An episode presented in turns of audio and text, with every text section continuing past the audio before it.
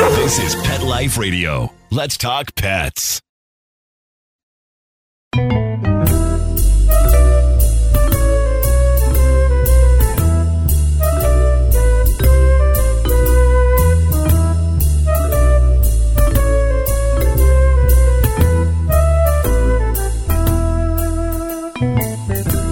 Hello, feline friends. This is Michelle Fern, your host on Catitude. All right, you love your cat. And, you know, one thing about, you know, our fur babes, they don't live as long as we would like them to. But did you know that you could actually clone your cat and have your cat for like another lifetime or another of their lifetimes, I guess? You can. And we're going to talk to my next guest about it. This is really cool. So stay tuned. We'll be right back. Hey everyone, Michelle Fern here. You know, I have a crew of cats and they all have their own distinct personality. You know, Dennis, as soon as I eat anything, it doesn't matter what it is, he's right by my side, even if he doesn't like it. And while it could be really cute, it sometimes is annoying. Then there's Charlotte. Well, Charlotte basically runs around and hides all the time. And then, of course, we have Molly. When I'm working, all of a sudden, the back of my chair, Molly flies on top of it and sits there. And it can be so distracting. All my crazy cat crew, those things I could live with. What I cannot stand is a stinky litter box. So I use Arm & Hammer Clump and Seal. It clumps tight around the odor and seals it in. So no more smelly litter box, no more smelly house. It destroys for seven days. So I have a seven day odor free home because a home with kitties and a litter box that doesn't stink is a happy home. Arm & Hammer, more power to you. Let's Talk Pets on PetLifeRadio.com.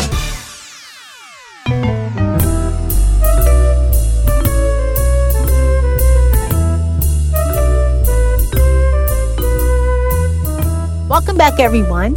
I'd like to introduce you to Melaine Rodriguez. She is the client service manager of Viagen Pets and Equine, and they do genetic preservation and cloning for dogs, cats, and horses. Welcome, Elaine. Hi there. Thanks for having me. So I'm excited to have you. So cloning pets, I haven't heard a lot about it in the industry, but I've heard some. How new is it? So cloning of pets has been done for over 12 years. Uh, it had been done by someone else. Uh, we had primarily been a livestock cloning company. So we've been cloning cows and pigs and horses for about 17 years. We've been doing genetic preservation for pets for that length of time as well, but we didn't start cloning dogs and cats until about five years ago.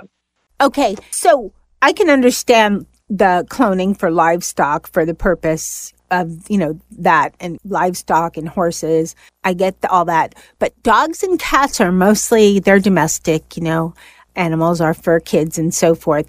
And i think it's great that you could do that. What is the process for that? Because a lot of people listening are like are probably thinking i know what a clone cat is. It's a replica of my cat you know? But there's a little more involved than that. But it's not that complicated of a process. So can you just share that with our audience? Sure, absolutely. So I'll start sort of at the beginning. And if you if you're ever considering cloning your cat, the very first step is genetic preservation, which is just like what it sounds. You're preserving the genes or preserving the DNA. And that is done with we have a biopsy kit that we ship to you and you take this kit to your veterinarian along with your cat and your vet will take a few small skin biopsy samples. I had my cat biopsied about um about two months ago, and my vet just did a sedation, so just sort of not a full anesthesia, but just a sedation to knock him out a little bit. They shave the fur of the tummy, they um, clean it really well, and then they use our biopsy punch tool to take a little four millimeter plug of skin from the tummy. So, little tiny piece of skin. We want to have at least two samples and then the vet will put one or two stitches in that biopsy site to close it up, and then those tissue samples come back to our lab. And those little skin tissue samples contain that cat's complete DNA. And so what we do with that when we receive it is those tissue samples are processed, they go into cell culture, and we will grow millions of cells from these skin samples. And each of these cells contains the, the cat's complete DNA. And that's the DNA source that we need for cloning. So that's the very first step. So even if you think, you know, cloning a cat's really expensive, I don't know that I'll ever be able to afford that. This first step, you can preserve the cells and keep the cells stored for decades. So you don't have to clone right away. And this first step is $1,600. Okay, so that's not outrageous if you are thinking about for the future or you know love your cat so much you can't imagine life without your cat. That's affordable. Right. You know, it's an option that that just about everyone could do. So, what happens once you decide to clone from the genetic testing. So I've done the genetic testing. You know, you have the cells in the freezer frozen and it's been so many years and my, you know, beloved cat passed, unfortunately. And now I'm thinking, you know what? I, I need to clone my cat. I need to get those cells made into my, you know, little cat junior that, that I can't live without. So what do I do next? What happens next? So that next step is, I like to equate it to, it's sort of like in vitro fertilization, and that's something that more people can sort of relate to. Most people know people who've been through IVF. Um, it's similar in that, so we take an egg from a donor cat, and we remove the nucleus from that egg. So this is all done under a microscope. We suck out that nucleus and we replace the nucleus with one of those millions of cells that we had grown in culture from the skin sample. So now that cell goes into the egg, they're fused together through our patented process, and an embryo starts to grow.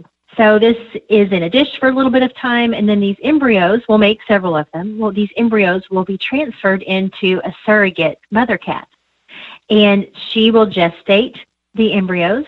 She will give birth to baby kitten. She will nurse that kitten. She'll nurture the kitten. And so what the client will get is a kitten that is eight weeks old that is now genetically identical to that original cat that that tissue was taken from. So just like an identical twin, born in a different time. That's amazing. It's like the how amazing science is. We're going to take a short break and then I have more questions for you that I'm sure many people listening are dying to ask. We'll be right back.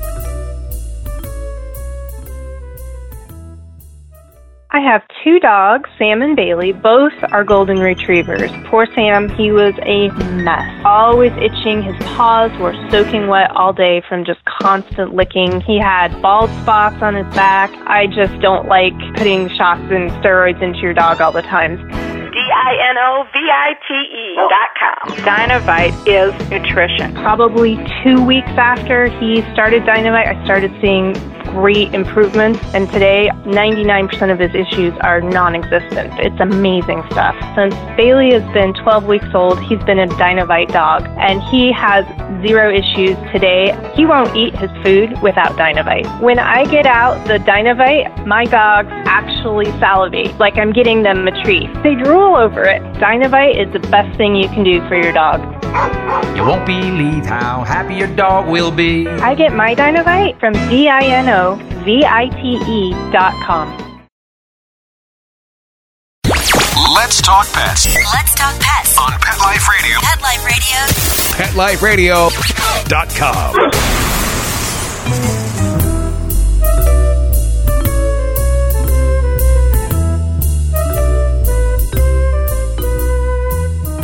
welcome back, everyone. We're talking to Melaine Rodriguez from Viagen Pets, and we're talking about cloning your cat. So let's talk about some of the things people might be thinking, uh, you know, in preparation to clone their cat. They understand the process, they did their genetic testing.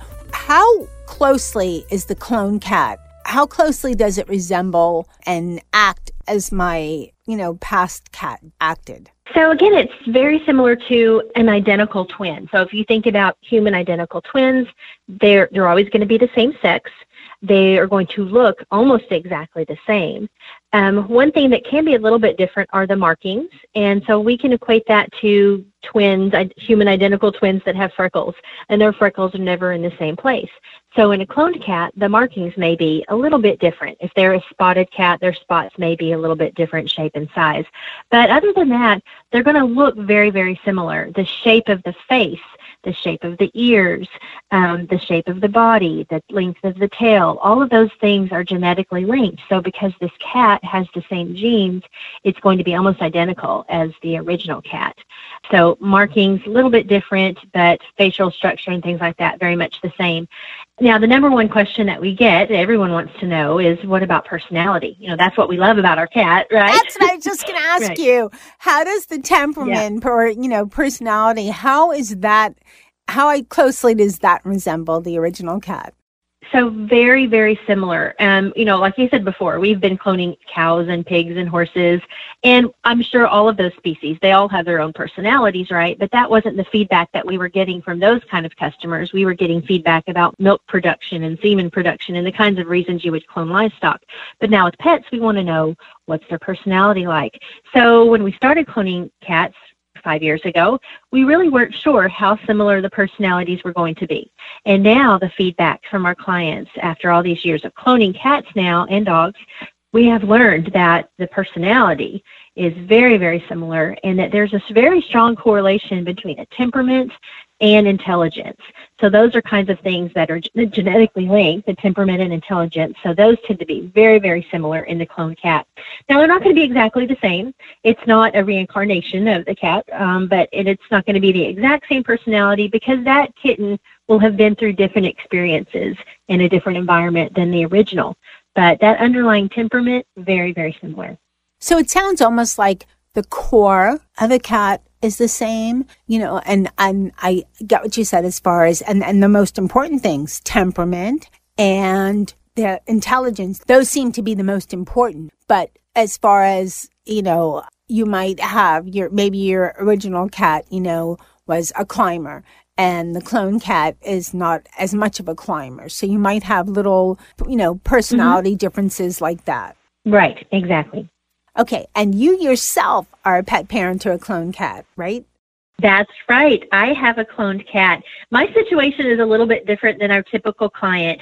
Um, I have a friend who is a Bengal cat breeder, and he cloned his favorite Bengal cat and with us, and there were two kittens in the litter. Now that can sometimes happen. You can sometimes have more than one kitten um, because we do put more than one embryo into that surrogate mom. And in most cases, the client is going to take you know, both kittens or as many kittens as are born, they're going to take them all. Well, in this situation, because he was a friend of mine, he knew how much I loved the original cat, he gave one of the kittens to me. So it's kind of a cool experiment to see these kittens are now raised in two separate households, completely different, and how similar or how different are they going to be? Um, so Benji, was my clone Bengal, he will turn two in May, and I'll tell you the main difference between him and the original cat that he was cloned from is his weight. My Benji is a big boy. he is about 20 pounds. He's really big. He likes to eat. Um, the original cat is a breeder, so he has not been neutered, and he spends his day chasing little female cats around, so he gets a lot more exercise. I'm sure he eats a different diet than Benji does. So the weight is very different on the two of them, but the look they look exactly the same. Um, it's very hard to tell them apart just looking at their face, and their personality is so similar that is just amazing that even in two different environments, the difference, you know, I, I get that about the weight, but that their, you know, personality is so close. Yeah. Yeah, I one day I had Benji stole a loaf of bread off of my kitchen counter, and he took it and carried it across the room and ripped it open and was eating bread. And I'd never had another cat do that before. I said, "What is what is going on?" And I was telling that story to the person that owns the original cat, and he said, Oh, yeah, Prestige loved bread. He does that. I have to hide the bread, or he does that. And I thought, Well, that's pretty incredible. that's really amazing. That's pretty funny. And yeah, I have a, a cat that does that kind of crazy stuff too. Dennis will eat, he'll eat or try to eat anything. He used to rip open the dog food with his nail and eat the dog food from the bag. So, but bread, yeah. that's a different one. That's very different. Yeah. So for everybody that's listening, that's thinking, you know, I'm excited about this. And so where can they find out more to kind of take the next step, learn more about the process and really just make the jump and say, okay, I'm going to do this? It is a lot to take in. You know, it's not something you hear about every day. So a lot of our clients really want to do their due diligence and do their research and read up and find out as much as they can. So our website has lots of good information. It's viagenpets.com, V-I-A-G-E-N pets.com. And there's frequently asked questions. There's some videos that show how the process works. There's uh, pictures of some of our clients and just lots of really good information there. Um, there's there's unfortunately a lot of misinformation about cloning, and that kind of goes back to Dolly the sheep, who was the original mammal that was cloned. So if you were just going to type in animal cloning in the internet, you may find some information that's really out of date. So I would say do your research, get really up to date information. There have been research and studies done on cloned animals in the recent years that's very thorough. So, um, but start there at the website. Lots of good information there. Yes, and I did look at your website. Not only is there a great video that it does explain it quickly and simply, but there is more in depth information as well. And then just to touch, because we have a couple more minutes left, what is some of the misinformation that's out there that you would like to just maybe let all of the people listening that might say, mm-hmm. you know, I've heard this, I've heard that, like, cause like everything, there's always misinformation. What would you like them to know? Maybe one or two points. So I think one of the common myths out there is that cloned animals live a shorter lifespan, and that's completely not true. And that all goes back to Dolly. Um, Dolly died when she was six or seven years old, um, and it was suspected that, oh, she died young because she was a cloned animal. And that certainly wasn't the case. She died of a, a, a lung infection that came in and killed other sheep in the same area that weren't clones.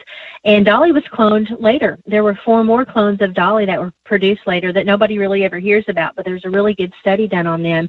And they lived a normal life, a normal long life that a normal sheep would live. So, and thousands of animals have been cloned since Dolly, and we have seen in the animals that we've cloned that they live a normal lifespan. So nothing about a clone that makes them any less healthy than a conventionally bred animal. It just kind of all goes back to how that embryo was made, and that's really the only difference. So that's that's one myth. You know, some people will say, well, it's it's not the same animal. Why would you clone him? It's not the same. And you're right. It's not the same. It's it's its own individual. And I think that all of our clients go into it knowing that they're not expecting it to be the exact same animal.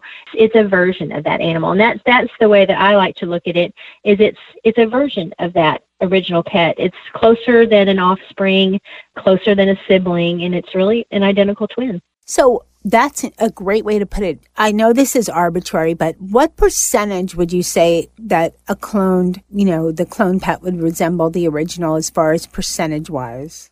Well, their their DNA is 99.99999% exactly the same. So it, it really is, you can equate that to identical twins. So the main difference that you would see is like you said, sometimes markings are slightly different. But if you have a cat that's like a Siamese cat, and you know all Siamese have the same pointed markings, so the clone cat are going to have those same points like a Siamese. So you're not going to see much differences when you're cloning an animal, a, a cat that's like the breed like a Siamese, where they all look very similar. But for instance, my cat that is a Bengal, his spots are very slightly different than the original. And if you were just glancing at him, you wouldn't be, even be able to tell that his markings were different. You have to really analyze each and every little spot on him to see that there are very slight differences. That is great information. And as always, for everyone listening, we'll have a static page on um, petliferadio.com. You can go to Catitude and find out more if you're, you know, driving your car, exercising, or something. You can go to viagenpets.com and we'll have the same info on the static page. Now, Elaine, what if some, you know, your cat dies unexpectedly and you want to clone your cat, but it's already, you know, is it too late or what would happen then?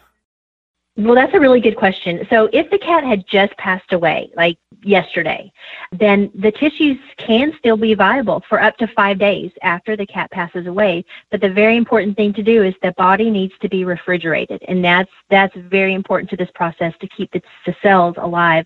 Is to refrigerate the body and not freeze the body. So, if the cat just died, tissues can be viable for up to five days. Now, if the cat had passed away, let's say two weeks ago, and that's a question we get quite often is, you know I have ashes from my pet, or I have fur, or whiskers, um, hair. Um, can you clone from that? And the answer is no. Unfortunately, there's there is DNA there in the bones and the in the ashes and the hair, but what we need are living, growing cells. So it has to be from a fresh tissue biopsy sample. And that makes totally sense from, you know, the scientific mm-hmm. point of view. It absolutely makes sense because, right, you need all the DNA and it's not going to be in hair or ash unfortunately. Mm-hmm. But that's good to know. So everybody out there that's that unfortunately your cat's a little ill or something like that, you're thinking of cloning your cat, plan ahead. Absolutely. Okay. Melaine, thank you so much for coming on Catitude and sharing all of this fabulous information. I think there's going to be a lot of people listening that never considered cloning their cat, didn't even know it was an option, that are going to be very excited to, you know, hear about this. So thank you very much for coming on Catitude. You're so welcome. Thank you. Okay, everyone, if you ever wanted to clone your cat, now you know you can with a little planning ahead of time. And it's just a great option, you know? We love our kitties so much. We want to keep them forever, and they don't last as long as we wish they would. So, what a great idea. So, with that said, I'd like to thank my cat crew, which is Charlotte and Molly, Dennis, Sammy, Jethro, and Jazz, in case I decide to clone any of you. And uh, thanks to everyone listening, all my Catitude feline friends. We have great stuff coming up all the time. You send me suggestions. Thank you, thank you, thank you. You can also, you know, follow me on Instagram. It's uh, the new and approved Instagram, which is at Michelle Fern Pet. So there's information on new shows that are coming up. There's going to be more and more information as it grows. It's brand new. And lastly, but certainly not least, I'd like to thank Mark Winter for making me and my guest sound amazing all the time. So thank you so much. And everyone listening, thank you so much for listening to Catitude. Keep listening. We have so much great stuff coming up. Let's Talk Pets every week on demand, only on PetLifeRadio.com.